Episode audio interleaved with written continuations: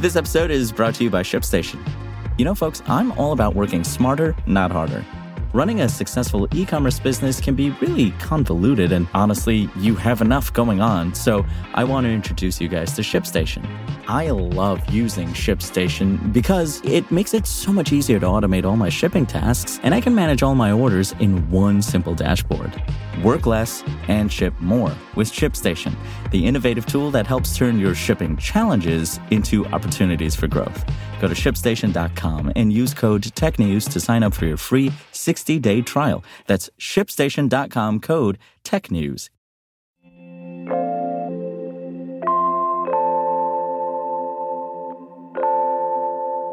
Google's answer to GPT 4 is Gemini, and it's out now. There's a new phone you can unlock with your palm print. And PS5 Overwatch players are not happy with the game right now. It's Thursday, December 7th, and this is Engadget News.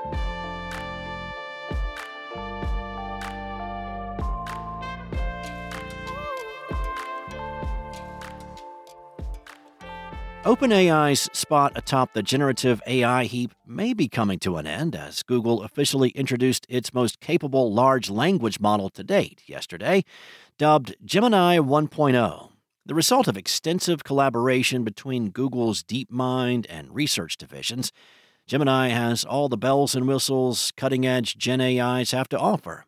The system has been developed from the ground up as an integrated multimodal AI Many foundational models can be essentially thought of as groups of smaller models all stacked in a trench coat, with each individual model trained to perform its specific function as a part of the larger whole.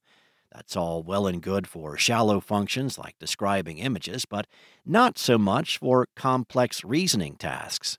But CEO Sundar Pichai said, conversely, Google pre trained and fine tuned Gemini from the start on different modalities, allowing it to seamlessly understand and reason about all kinds of inputs from the ground up, far better than existing multimodal models. Being able to take in all these forms of data at once should help Gemini provide better responses on more challenging subjects like physics. Remember when LG still made phones? At one point, they tried to implement a Hand ID unlock gimmick on its G8. It had its issues. Now, fast forward to today, and Realme is bringing a similar feature back to a new phone, the GT5 Pro, with support for some seemingly practical hand gestures. The Realme GT5 Pro utilizes its 32 megapixel selfie camera to detect your palm print. Realme said Palm Unlock is faster than face recognition, partly thanks to machine learning using over 10,000 models. The company even went as far as claiming that this security feature passed a penetration test involving over 10 million attacks. Still, the good old under display fingerprint reader is still there, so Palm Unlock is just an extra option, probably the most convenient for when you're cooking or driving. Like the LG G8, the Realme GT5 Pro also supports several hand gestures.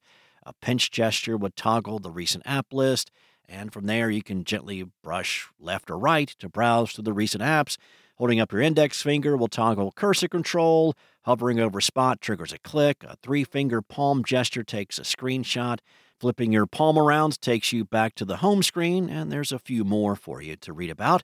The phone itself is otherwise a standard flagship affair, and of course, this is a phone, and there are a lot of details that you will want to know about before considering a purchase, and you can read those in the Richard Lai article at Engadget.com. The Realme GT5 Pro is available in China starting at around $460 for the 12 gigabyte RAM and 256 gigabyte storage model, and maxing out at about $590 for the 16 gigabyte RAM with 1 terabyte storage model. Overwatch 2's eighth season went live Tuesday, and things are not exactly going smoothly for everyone. Some are complaining about performance issues, particularly concerning frame rates on PlayStation 5. On Blizzard's own forums and Reddit, players are suggesting that even the menus are lagging on the console. Others claim that Overwatch 2 is unplayable on PS5, with some claiming that frame rates are dropping to below 20 frames per second.